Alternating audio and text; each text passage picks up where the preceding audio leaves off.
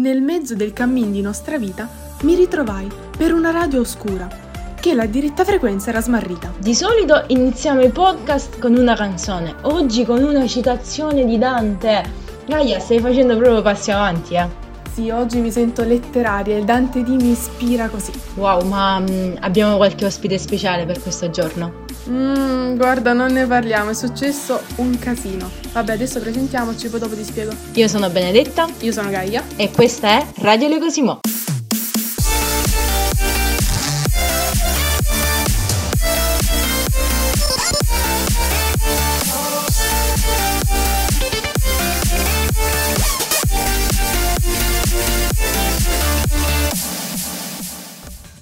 Ora che ci siamo presentate, posso capire bene cosa è successo con questi ospiti? Uh, non hai idea. Allora, innanzitutto mi sono rivolta a Beatrice, anche per una sorta di girl power, insomma, mi piaceva avere una... Beatrice sicuramente avrà detto di sì, io ne sono sicura. E io speravo in questa forte presenza femminile che, ma purtroppo no. Perché come sai, lei eh, ha tolto il saluto a Dante, non ne vuole neanche sentire parlare, insomma, ci ha mandati a quel paese. Vabbè, dai, aveva le sue buone ragioni. E sì, sì, non, come, come darle torto. E allora mi sono rivolta a Dante, chi meglio di lui. Bellissimo, non vedo l'ora di intervistare Dante, sono felicissima. Sarebbe stato un onore anche per me, ma lui purtroppo è indignato.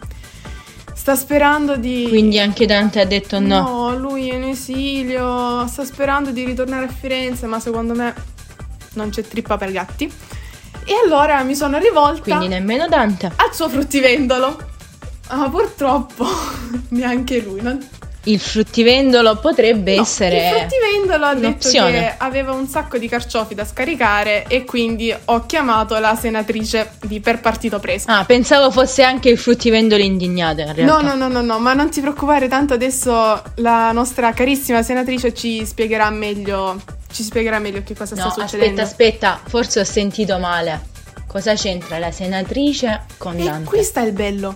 Dante, durante l'esilio, ha trovato anche il tempo. Visto che non aveva nulla da fare. dirai, ha scritto un inferno per andare contro quelli che non gli andavano a genio. Figurati se non trovava il tempo di scrivere uno stralcio di lettera.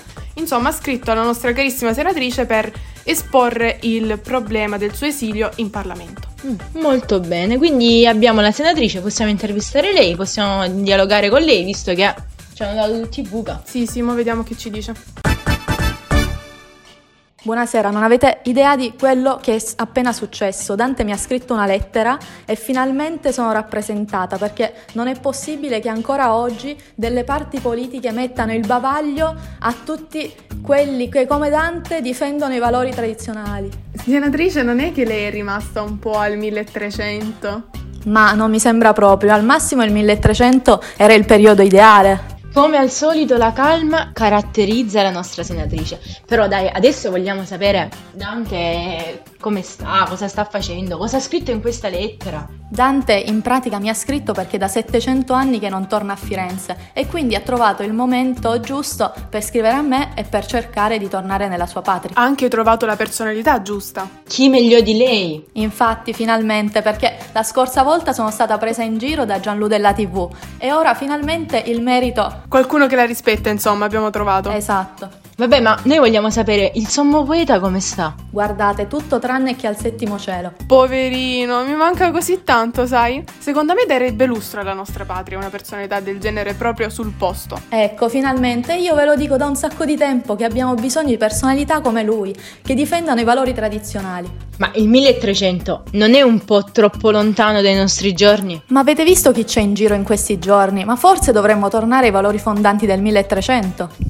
A dir la verità, con tutto quello che sta succedendo ultimamente, non sono più sicura di sapere quale sia il vero medioevo. Guardate, ogni volta che vengo qui siete sempre dei buonisti, perbenisti e non mi date mai ascolto. Allora che vengo a fare? Ma la prossima volta non mi chiamate proprio. Vabbè, direi che con questo possiamo terminare qui.